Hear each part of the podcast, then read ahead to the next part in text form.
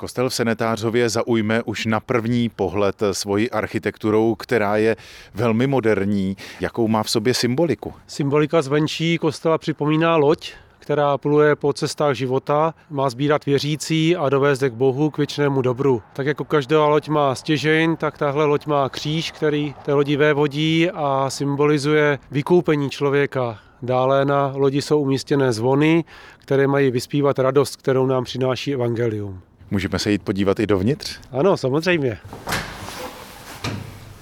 Vstupujeme do nádherného prostoru, kde na nás okamžitě dýchá ta atmosféra spirituality.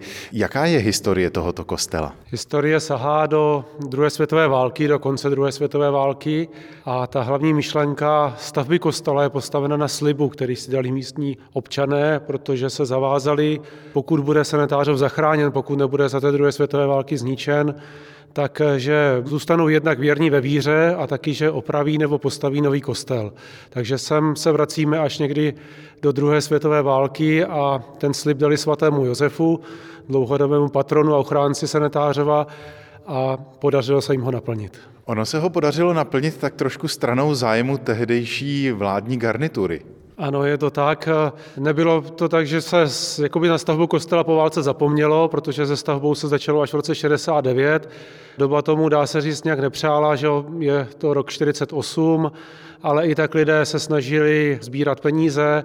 Nicméně přišla měna v roce 53, kdy to, co se sbírali, tak vlastně nějak se zdegradovalo a taky i to politická situace to neumožňovala a v tom krátkém uvolnění v roku 68 se podařilo získat povolení a začít eh, se stavbou kostela. Jak dlouho stavba kostela trvala? Stavba kostela trvala dva roky a za mě je to neskutečně krátká doba. Sám jsem stavil rodinný dům a vím, že za dva roky postavit rodinný dům je velmi rychle a natož v takovouhle stavbu v podstatě své pomocí vidím to jako velký zázrak, že se to takhle podařilo.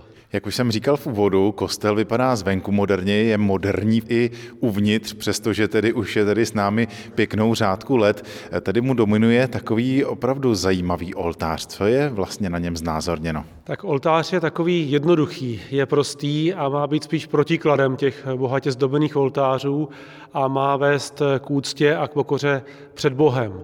Za oltářem jsou v modré barvě tři oltářní obrazy, které mají znázorňovat eh, tři božské osoby. Boha Otce, Syna a Ducha Svatého a vždycky na tom obraze je znázorněno to, čím ta osoba je typická. Bůh Otec je zde jako stvořitel, Bůh Syn jako vykupitel a Duch Svatý jako posvětitel. Já osobně vnímám kostel jako velký zázrak, který se těm místním podařil a rádi budeme, když se na něj přijdete podívat a opravdu naznáte, že se podařil těm předkům mým tady v Senetářově velký zázrak stavba tohoto kostela.